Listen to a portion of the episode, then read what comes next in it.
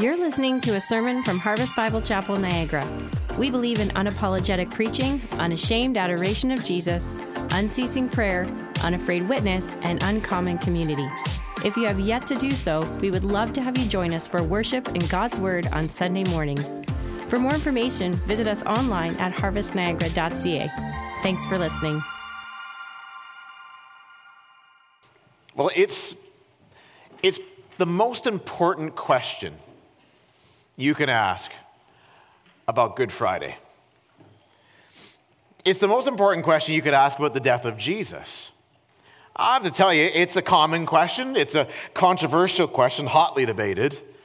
And it's, it's asked by a wide variety of people. It's asked by those who are exploring the Christian faith, those who are entering the Christian faith, those who've been in the faith, even for a long time, also ask this question.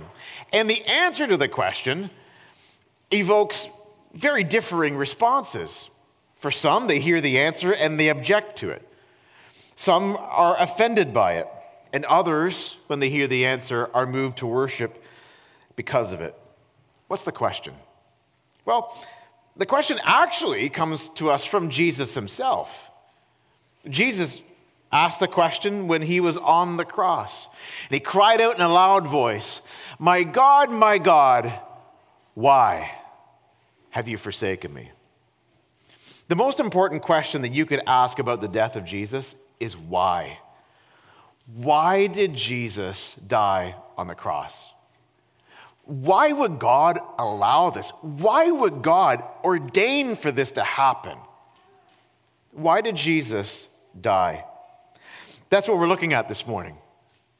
Knowing why Jesus died enables us to make sense of Good Friday. And it helps us to understand why we call it Good Friday. Like, why, why do you call it Good Friday when it's a day in which you remember that someone so precious died? Well, understanding the answer to the question why helps us to understand why it's Good Friday. And really, understanding why Jesus died takes us right to the heart of the Christian message. To understand why Jesus died opens the door to really understanding Christianity. And to do that today, what we're going to do is, is we're going to mainly focus on why Jesus died. But I, I, think in order to really comprehend why he died, uh, why he died on the cross, we, ought, we need to also see what it is that happened when he died on the cross. And so we're going to read through Mark's account, the Gospel of Mark, his account of the crucifixion of Jesus. And we're going to look for, there's, what I'm going to show you is that there's four details in Mark's account of the death of Jesus that helps us understand why Jesus died. We'll look at what happened and then why as the main focus. So I'd like for you to, to open up your Bible.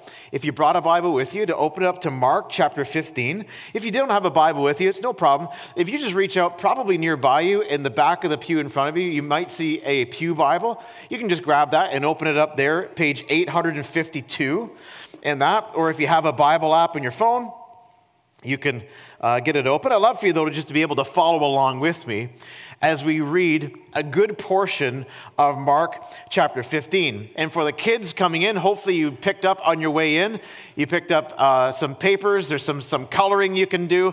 I want to see some great coloring after the service, okay? Just telling you, first service kids did a great job. I saw some pretty fantastic coloring. I'd love to see that. I also want to see the notes you've taken. There's also a page of notes. So, kids, you can follow along there and fill in the blanks. I would love to see that when the service ends, okay? So, you come find me, you come show me your stuff. And if you're not a kid and you pick that up and you want to show me, I'll see that too. That's fine. That's no problem. I'm down with that. But uh, kids, I want you to be able to follow along and pay close attention to why is it that Jesus died? And what are these four details? And what do they teach us about the death of Jesus? And um, if you're not a kid, I expect you to pay attention too. Mark chapter 15, here's the context. The context is that Jesus has been betrayed by the pretender, by the betrayer, whose name was Judas Iscariot. You say, well, you know, how did Judas go about betraying Jesus? What did he do to betray him? Well, there was these religious leaders who hated Jesus. Their hatred of Jesus was driven by jealousy of him. And Judas came along and said, How much will you give me if I help you arrest him? You see, the religious leaders wanted to arrest Jesus and do away with him. So they, but they were looking for an opportunity to do it quietly. Judas knew the quiet places, the times and places where Jesus would go.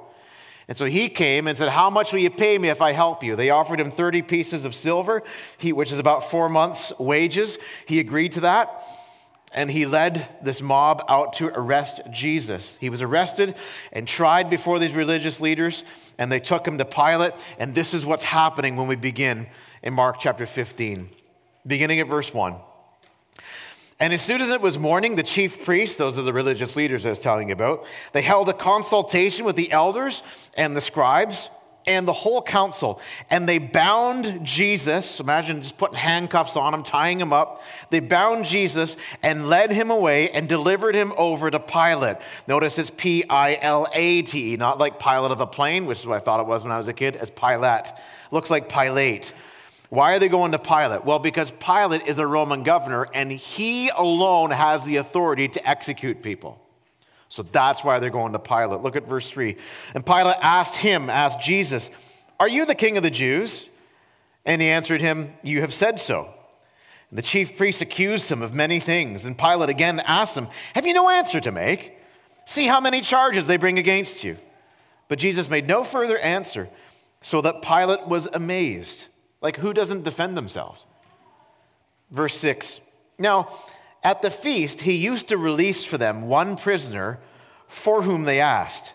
And among the rebels in prison who had committed murder in the insurrection, there was a man called Barabbas.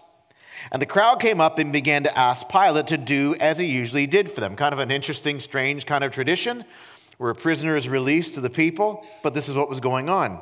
Verse 9, and he answered them, saying, Do you want me to release for you the king of the Jews? Like, I mean, if you're going to release somebody, surely the person you want released is the one that I find not guilty of any crime. But look what happened. See, he perceived something, didn't he? Verse, verse 10, he says, For he perceived that it was out of envy that the chief priest had delivered him up.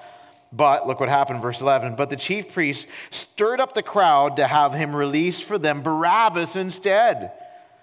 And Pilate again said to them, then what shall I do with the man you call the king of the Jews? And they cried out again, Crucify him! And Pilate said to them, Why? What evil has he done? But they shouted all the more, Crucify him!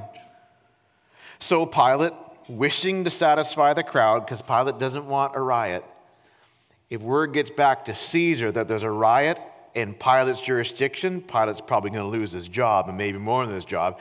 If Caesar ain't happy, Pilate ain't happy, so we got to keep Caesar happy. So, what have I got to do to make this go away? What have I got to do?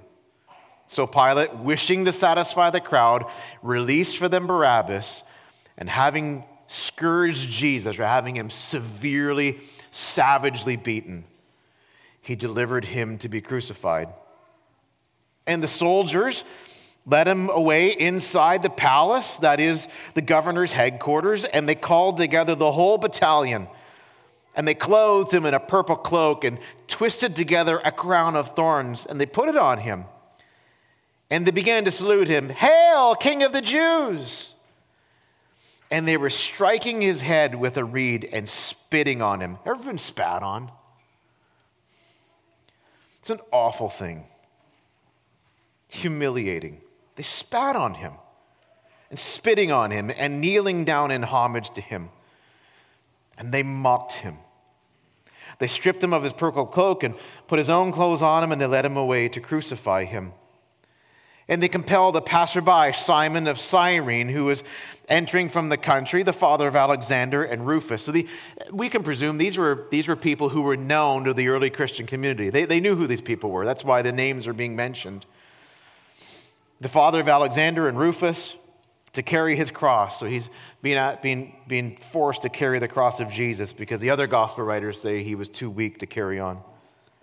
Verse 22 And they brought him to the place called Golgotha, which means place of the skull. I've been to a place, I've been to um, Jerusalem, and just outside of what would have been the ancient city of Jerusalem. We don't know for sure, for sure, if this is where Jesus was crucified, but it's very interesting from a certain angle, there's a hillside, and from a certain angle, it looks like a skull. I've seen it. I got pictures of it. You can just Google it. Just Google Golgotha, Skull Hill. It's fascinating. Was that where Jesus was crucified? I don't know. Maybe. But it's a place of the skull, Skull Hill, Golgotha. Verse 23 And they offered him wine mixed with myrrh, mixed with myrrh, but he did not take it. Probably some kind of mixture to ease his pain, but he refused it. Verse 24 And they crucified him and divided his garments among them, casting lots for them to decide what each should take. Who's going to take his stuff? Verse 25 And it was the third hour when they crucified him. Now, understand, in the ancient world, zero hour is like six in the morning. Imagine the clock. So, what's third? If zero hour is six in the morning, what's the third hour? Third hour is nine o'clock. Nine o'clock. Or the first hour, first, second, third to nine o'clock.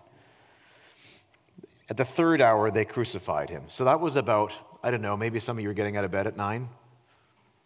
Or maybe you're having breakfast at nine, or having your morning coffee, or walking your dog. It was about two hours ago that he was crucified. And the inscription, verse 26, of the charge against him read, The King of the Jews. And with him they crucified two robbers, one on his right and one on his left. And those who passed by derided him, wagging their heads and saying, Aha! You who would destroy the temple and rebuild it in three days, save yourself and come down from the cross. So also the chief priests and the scribes mocked him to one another, saying, He saved others, he cannot save himself. Let the Christ, the King of Israel, come down from the cross that we may see and believe. Aren't you glad that he didn't? Those who were crucified with him also reviled him. Now, remember, I said there's some details that I want to show you. And beginning at verse 33, we're going to see, we're going to start to see in this next paragraph four details that I think help us to see why Jesus died. Verse 33. And when the sixth hour had come, so what time is it if it's the sixth hour? It's noon. Right, 12 noon, that's the sixth hour. And when the sixth hour had come, there was darkness over the whole land until the ninth hour. What's the ninth hour? What time is that? Three, that's right. Six hours noon, ninth hour is three. From noon to three, not midnight to 3 a.m., 12 noon to 3 p.m., and it says, there was darkness over the whole land. Isn't that strange? You would count it strange if when the service ended, you went outside and it was dark outside, wouldn't you? You might be a little freaked out, a little spooked out. You might be probably getting out Google to help to try to find some explanation of what's going on. It's very strange. Something peculiar is happening here. I think it's, I think it's instructive for us, the darkness. I read on, verse 34. And at the ninth hour, so three o'clock, at the ninth hour, Jesus cried with a loud voice, Eloi, Eloi, lema sabachthani, which means, My God, my God, why have you forsaken me? This is disturbing, if not jarring. Because it wasn't long ago at Jesus' baptism when a voice was heard from heaven saying, This is my beloved Son in whom I am well pleased. And now, this same beloved Son is crying out, My God, my God, why have you forsaken me? It's peculiar. I think it's instructive. Verse 36, and some of the, or verse 35, and some of the bystanders hearing it said, Behold, he is calling Elijah.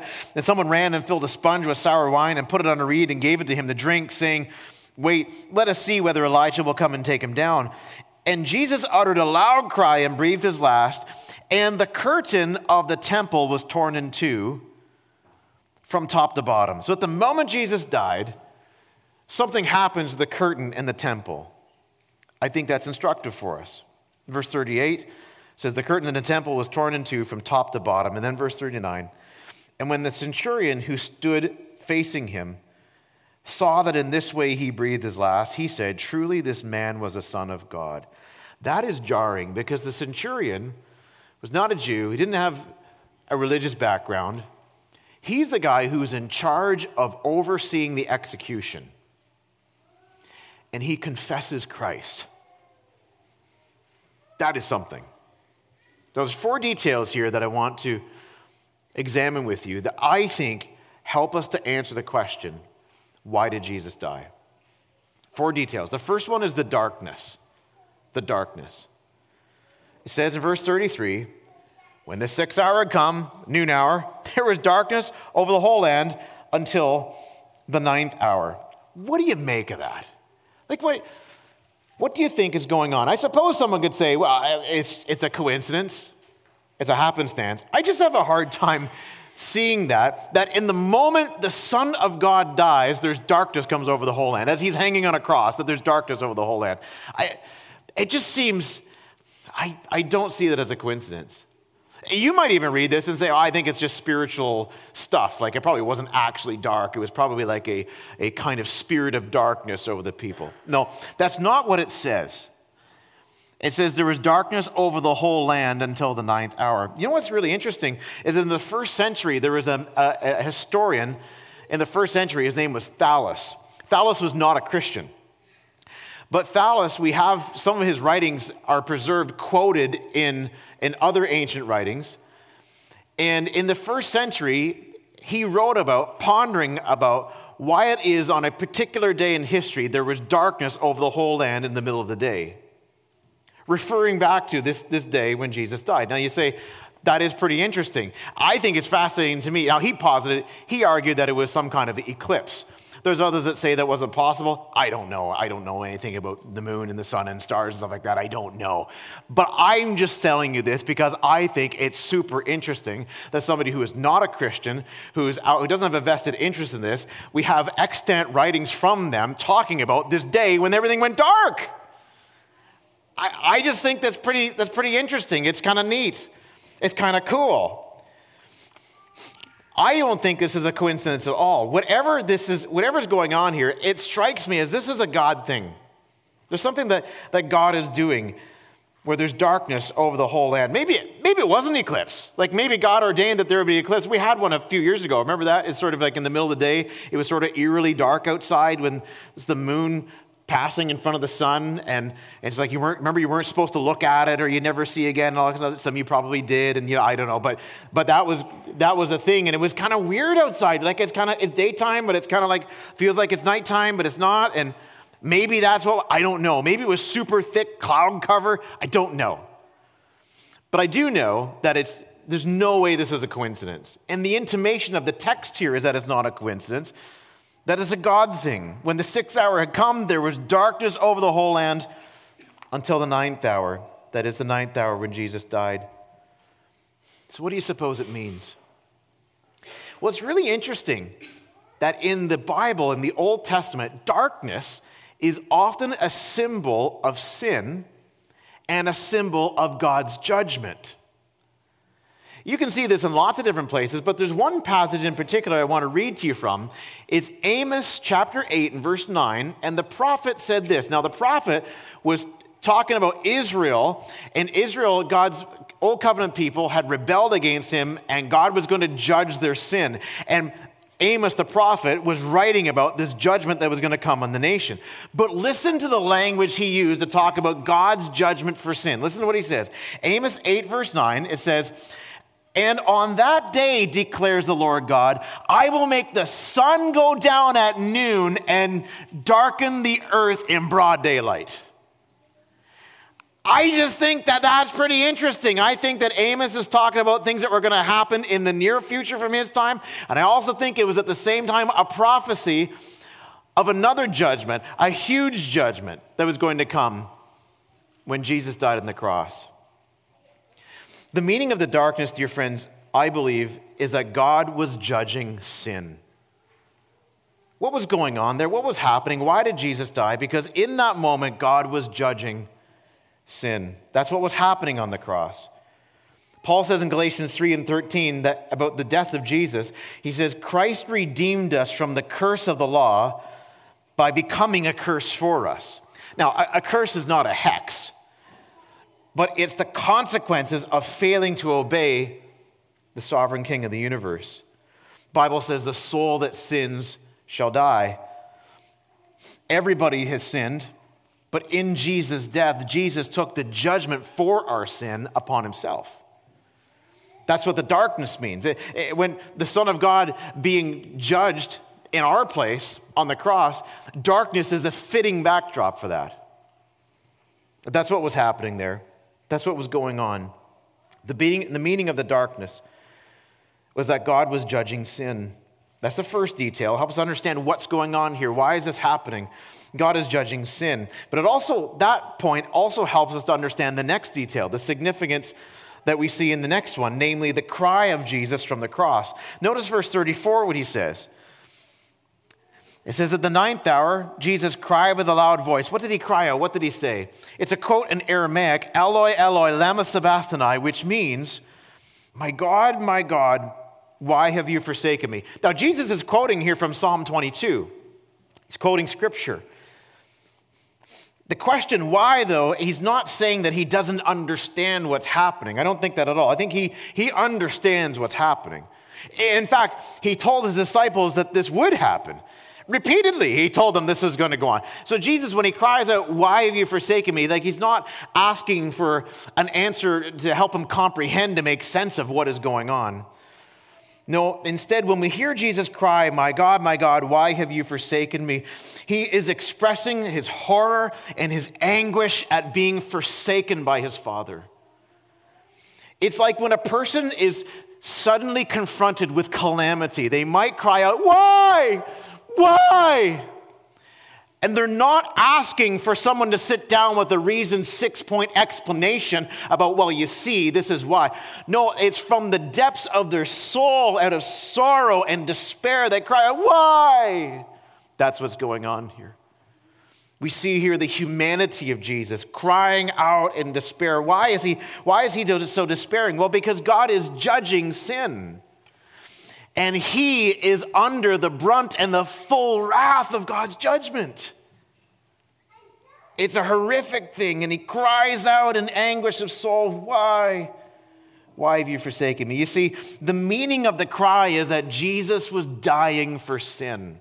God is judging sin, and in dying, Jesus is dying for sin. Not his own sin, but your sin and my sin. That's what Paul meant when he said that Christ redeemed us from the curse of the law by becoming a curse for us. He took our failing, our sin upon himself. The meaning of the cry is that Jesus was dying for sin. And one of the most stunning things about this part of the text is what's not there namely, a response.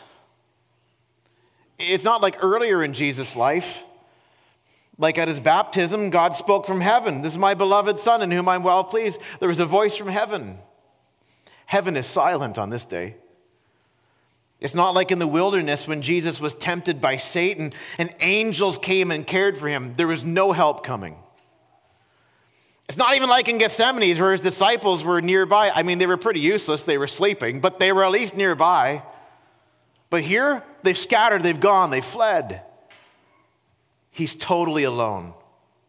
Totally alone. He's alone on the cross. And there's no answer from heaven on this occasion. God is not declaring his pleasure with his son because he's pouring out his wrath on him as his son takes the penalty for my sin and for yours. He was suffering the consequences of our sin, paying the penalty that we should have paid so that you and I don't have to pay it. He took it instead. It's like a number of years ago, we had some friends visiting our place, and they parked out in front of our house. And in that place where we live, there is a bylaw that you're, you're not allowed to park overnight on the street. It's actually, the law technically said you're not allowed to park in the street between 2 a.m. and 5 a.m. It's just in there to stop people from permanently parking on the street, I think. And the parking authorities were super diligent at their job. And so in the morning, our guests go out and there's a parking ticket on their windshield. Now we're feeling pretty bad because we're like, we should have clued in to tell them don't park there. We should have, you know, suggested they not. We should have remembered that that was a thing. And here they are, they got a parking ticket. And it's all awkward. You know, you have company over and something goes down. You're just like, oh, that's a, it's all awkward. And so we just so felt compelled to, here, please, please, we will pay that for you. Please give it. And like, oh, no, no, no, no. No, no, please, please, please let us pay that for you. And so we did. Now, it's not an exact illustration, but the point that I'm making is that just as we paid the fine for them, it was their car, they parked there, it was their license plate on that ticket. So, also spiritually, it was your offense. Your name is on the docket. and your rebellion, and your sin is there. And if you think, you know, I don't have iniquity, I don't have sin, just ask people who are really close to you. Ask them, Do you think I have any iniquity? they will say yes. They will enlighten you, they will bring you back to reality. And if there's any doubt, you can just ask God because He sees it all. But wonderfully, wonderfully, while we should have to pay the penalty for our sin, Jesus paid it for us. Hear the horror in the voice of Jesus when he cries out, My God, my God, why have you forsaken me? He was forsaken so that you would never be forsaken. That if you are in Christ, you will never cry that out because he's paid, he paid it all for you. Remember a friend of mine when he gave his life to Jesus, one of the first, I think the first time I ever heard him witness to somebody else, he said something like this. He said, Hey, hey, you want to hear the best thing I've ever heard? We did the sin and Jesus took the punishment. Isn't that great? That was, I'm like, that's phenomenal witnessing. Just right out there, here it is. It's the best news I've ever heard. It is. It's really good news. What's happening here is Jesus is taking our place and on the cross, and the cry points us to that. It's an anguish of sorrow and gives us insight into the, into the horrors he saves us from. He's good. The meaning of the cry is that Jesus was dying for sin. So we've got the darkness, God is judging sin. The cry, Jesus is dying for sin. Now, the third thing I want you to notice is the curtain. Did you, do you remember that about the curtain that we read, verse 37? And Jesus uttered a loud cry. The other gospel writers say that he cried out, It is finished. He uttered a loud cry and breathed his last. And then, verse 38, notice, and the curtain in the temple was torn in two from top to bottom. Now, to understand here, what's this temple? What's this curtain? What's this all about? Well, the temple was the place of worship. And in Israel, in ancient Israel, it was the place where you go to worship God. And in the temple, there was the holy place, and then there was the most holy place. You couldn't go into the most holy place, nobody goes in there. It, it represents the most holy place, represented the very presence of God. And there were specific parameters about worshiping in the temple, but you've got the holy place drawing near to God, the holiness of God, and the most holy place, the very presence of God. And what divided the holy place from the most holy place was a big, tall, thick curtain from the floor all the way to the ceiling. And the purpose of that curtain was to keep people out to, to, to segregate this off as this is the presence of God. He is here and He is holy, and sinners do not enter into the presence of the holy God because we are sinful. He is holy. Never the twain shall, and there's no going in there. You can't just stroll in. There's a barrier there, there's this curtain. Now, notice in the moment Jesus dies, what happens? This curtain that keeps us, that separates off the most holy place, is torn in two. And notice the direction of it. Why does Mark tell us from top to bottom? Like, why does it even matter? It was torn. Because there's significance to it. It's like, who did the tearing? It wasn't a couple of people that went in, a couple radical disciples. Yeah, let's tear the curtain, man. That's not what happened. No, it was torn from top to bottom, beyond the reach of people. You couldn't just go ahead and tear from top to bottom. It tore from top to bottom to symbolize something. God has done something here. God in Christ has made the way that sinners like you and me can come to Him. We can be reconciled to Him. You see, the Bible tells us that sin separates us from God. But when your sin is forgiven, when your sin is removed, when Jesus pays the penalty for your sin, the barrier is gone, the separation is removed. Isaiah says this. He says, he reminds us about this barrier. He says, Your iniquities have made a separation between you and God, and your sins have hidden his face from you. But then Peter says, Jesus suffered, Jesus died that he might bring us to God. And that's the meaning of the curtain. Why does Mark tell us about this? Because he wants us to see what God in Christ is doing in this moment, making a way so that you and I can know God, we can be friends with God, we can know him now in our life and be with him forever. And that's what Jesus did. And by the way, loved ones, not by the way, it's essential to my message today. That's why Jesus died. so that you and I can be reconciled to God. Jesus died to take the judgment I deserve darkness. Jesus died for my sin, the cry, You, why have you forsaken me? He was forsaken in that moment, being judged for sins that we committed. And he did that so that we can be reconciled to God. The curtain is torn, and the way is open. Do you hear that? The way is open for you to come to God, to know Him, to have your sins forgiven, to have a purpose in living, and a home in heaven. The curtain is open, the door is open. You have but to walk through.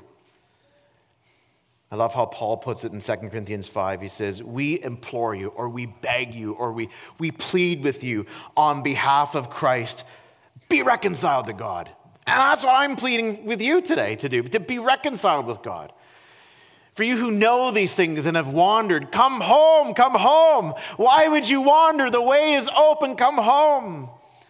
For those who maybe have heard these things and have yet to step forward in faith, have yet to turn to Jesus, come to Him, come to Him and be satisfied and be filled and, and find your pur- the purpose you were made for in knowing God and enjoying Him forever. Be reconciled to God. Trust Jesus that He can do that for you. Darkness, God is judging sin. The cry, Jesus is dying for sin. The curtain, we can be reconciled to God. Now, there's three details, but I told you there's four that I wanted to look at. And the fourth one I think is really significant for us because it shows us how we need to respond. How does God want us to respond to this message and to the death of his son, the Lord Jesus? It's really, and what he wants us to do is, you got to see there, he wants us to respond we've got here the confession, the confession of the centurion. He gives a response to Jesus. Notice verse 39. When the centurion who, who stood facing him saw that in this way he, he breathed his last, he said, Truly, this man was a son of God. I want you to understand, dear friend, that it's important that you know these things.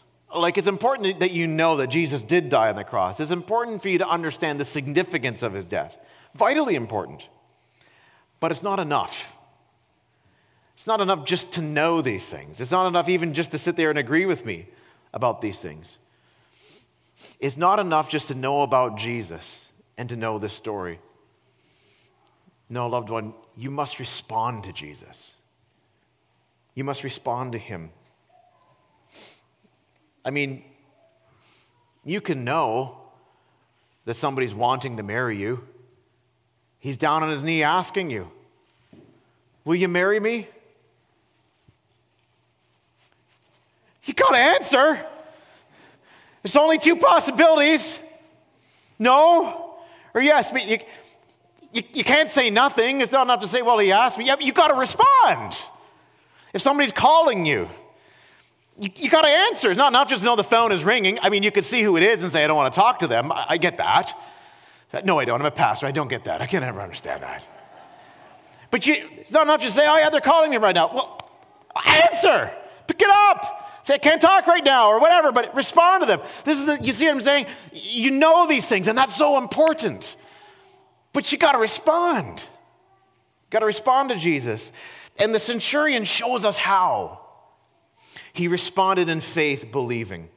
Look what he says. He says, Truly, this man was a son of God. He says that he saw how Jesus died and he confessed, Truly, this man was the son of God. I wonder, you know, I wonder what, what, is, it that he, what is it that he noticed? What is it that landed on him? I wonder if it was just the patience of Jesus, the, the quietness of Jesus in the face of accusation. Maybe it was the loud cry, It is finished. I don't know for sure. But I do know this that when he saw Jesus that day, something happened inside of him where the eyes of his heart were opened and he saw this Jesus is who he says he is. And I believe in him. You say, How do you know that? Because what he said truly, this man was the Son of God. The confession. The Roman centurion is in charge of this execution and he confesses Christ. By the way, he is like the last person you would ever expect to give their life to Jesus, and this day or any day. He's, he, he's a Roman. He, like, he, doesn't, he doesn't have the Old Testament background. He can't, in that moment, he doesn't have the, the teaching or the background to be able to put together, oh, yeah, okay, so the, there's the whole sacrificial system, and now here we've got the, the sacrifice, and oh, yeah, God and the rescuing and Passover, and oh, yeah, I can see, I put all, oh, Jesus is the Son of God. He doesn't have that. He's a Rome, pagan Roman soldier there overseeing the, the, the death of people. But he sees as Jesus and he believes. He's like the last person. Let me ask you don't name any names. Don't say it, especially if they're sitting around you. But who is in your life the last person you'd ever expect to come to Jesus? Don't say any names out loud. But just think, honestly, we've all got people we think, I mean, I know God can do anything, but I mean, I look at this person and think, um, mm, mm. that was a centurion. which loved ones ought to encourage you to pray, to evangelize, because if God can save the centurion, he can save anybody. And we see in this confession, this Roman centurion shows us what to do to trust Jesus. The confession. The confession reminds us that we must respond to Christ in faith.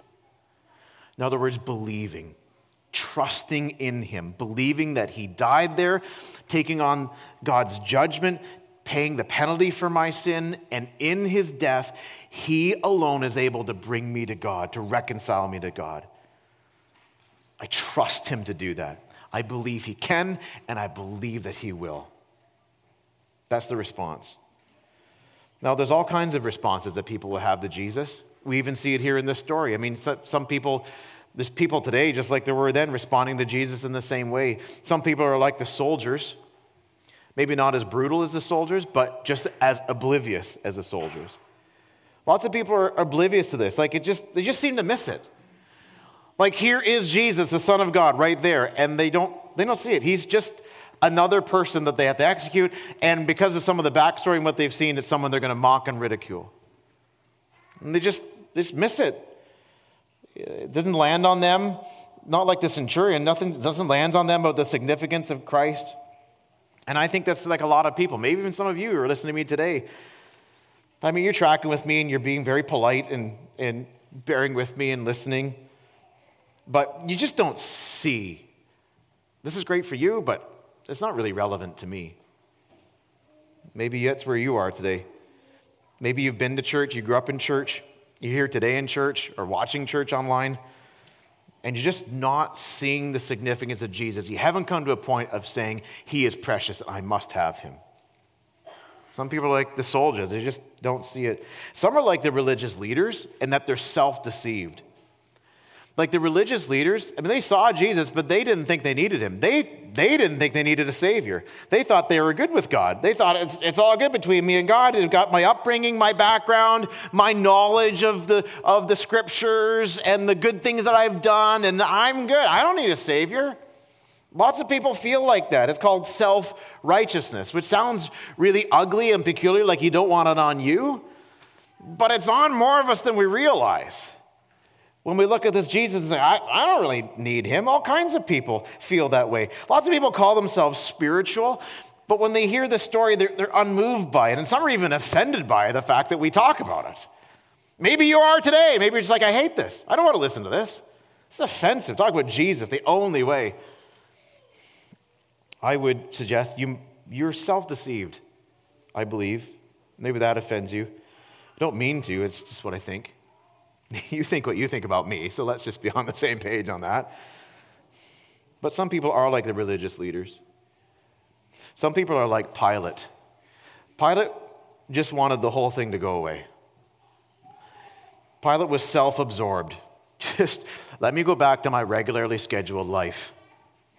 In fact, he even, he even, the gospel writers tell us that when it came time to hand Jesus over, he had a bowl of water brought out so he could wash his hands, like physically. I, I don't want anything to do with this. Now, if you are the person right now who are listening to me saying, when will this be over? Like, when will you stop? Like, I gave up Friday, Good Friday brunch to come and listen to this. Now it's time to stop. You've had your say, preacher. Time to move on. Jesus died. Okay, I get it. Good Friday. But lunch is coming and I'd like you to stop. Now, maybe you're feeling overly guilty with that because that is what you're thinking, but here's the thing. There's lots of people that just like, just, just leave me alone. Let me go back to my regularly scheduled life. Don't trouble me with the cross and death and heaven and hell. Don't bring these things around me. I don't, I like my life the way it is. Don't confuse me. Don't complicate me. Don't preach at me. Just go away and let me be. That's Pilate. Is that you? Is that you? Some are like the soldiers. Some are like the religious leaders, self deceived. Some are like Pilate, self absorbed. But some are like the centurion who responded in faith. He was far from perfect. He was a sinner, just like you, just like me, but something happened that day that he recognized Jesus as the Son of God. And with the limited understanding that he had, he professed faith in Jesus, that he's worthy of my trust. And he was convinced enough to say it out loud. He confessed Christ. Now, I just wonder when you think about these different people, We've got the soldiers, the religious leaders, Pilate, the centurion. Which of these is most like you? Which of these most resonates with you? And you know, the preacher, you're like, the preacher probably wants me to say centurion. No, I want you to say what's true. Like, in all honesty, who, who of these is where you are? I so long for you to be like the centurion who would trust in Jesus. And if in your heart you're like, that's what I want, and I think that's where I am, maybe even for the first time, you're probably wondering, what do I do now? I want to close by telling you what God wants you to do. God wants us to respond to Jesus in these ways. He wants us to repent, and He wants us to believe. To repent means I go from not trusting Jesus to putting the weight of my confidence fully on Him. I go from being maybe indifferent to Jesus or Jesus sometimes to Jesus is my everything. You say, that sounds like a big, big leap of faith. It's not a leap of faith when you find Him worthy of your trust, but it is faith. He wants you to turn from, from going your own way to Him and to believe on Him, to trust Him to count on Him, to count on Him and what He's done for you on the cross as your only way to God. God wants you to come to a place where, if this were to happen, let's say you were, you were to die today, I hope that doesn't happen, but let's say you were, and you were to stand before God, and He said to you, Why should I let you into heaven? I so want you to be in a place where you will not begin to list the things you've done and your accomplishments and all the ways you've tried, but I so plead with you and urge with you that your answer would be the only reason you should let me into heaven is because of Jesus and what he did on the cross. That's how God wants you to respond to Jesus, to trust him fully. And I would invite you today to do that, to trust him. You say, How do I do that? I think a great way to do it is just tell him. Lord, I trust you. The centurion shows us how he says something. I think it's a great way to give expression to that faith that's in your heart now. To say, Lord Jesus, I trust you. God wants us to repent. God wants us to believe. Finally, God wants us to worship. And my dear brothers and sisters, many of you have been hearing this, and this is, this is good news to you. And you're hearing this, and you're praying for people maybe in your life, and, and your, your love for the Lord is being refreshed as you see Him by faith on the cross.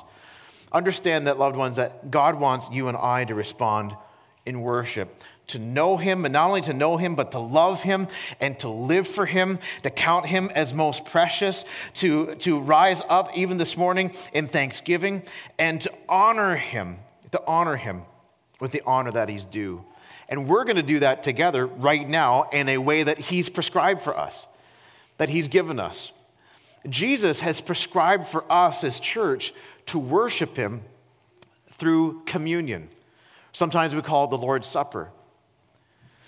The night before Jesus died, he instituted this for his disciples as a means of worship and of remembering what it is he did that first Good Friday when he died on the cross. When we take this bread and drink the cup, they're symbols, they're physical, tangible symbols that point to Jesus and what he did that first Good Friday. It's also, I think, significant that we eat and drink. If you don't eat and you don't drink, like ever, you don't live. When we partake of the Lord's Supper, there's a sense in which we say, Jesus is my life. Like my life, my eternal life is Jesus. I live because of him. And in eating this, we are proclaiming, Paul says, the death of Jesus. He is my life. He's the one that's given me life. And that's what we're going to do as we partake of these emblems, as we worship Him. So I want to invite you to pray with me. And then once we have prayed, we're going to take the bread, we're going to eat it. Now, I want to make sure that everybody has this. And so if anybody wants uh, the cup and did not get one, just slip your hand up in the air. We've got ushers that are ready to hand these out to you. If you came through the side door, you wouldn't have even seen them. So you're totally, it's totally okay. We're one big family here. Put your hand up nice high in the air so we can, we want to make sure that everybody who wants this has it. And so there's a few in the room, and just give a moment for them to hand that out so that everybody gets this. And as you do that, just keep your hand up until you get it so the ushers know. Otherwise, they'll think their job is over and go back and sit down and leave you without, okay? So as you're doing that, remember, remember what I'm saying about the significance of this. I want you to understand if you're a guest with us today and, and you're not in a place where you're yet trusting Jesus, then you would understand when I'd ask you, I think it would be best for you just to, to not partake of this because, because this is, it's not just a, a religious ceremony we do. No, we're saying something. Jesus died for me. He's my life. I'm trusting in him. So I don't, we don't want you to feel awkward. But it would be weird, wouldn't it, if you partook of this when you're not there with us? We're not, we don't want to fake it here. So there's nothing wrong with you saying, you know what, I'm just going to watch. That's totally fine. But if you know Jesus and you're trusting in him, then I want to invite you to worship the Lord with me through eating, and then we'll pray again and we'll drink the cup.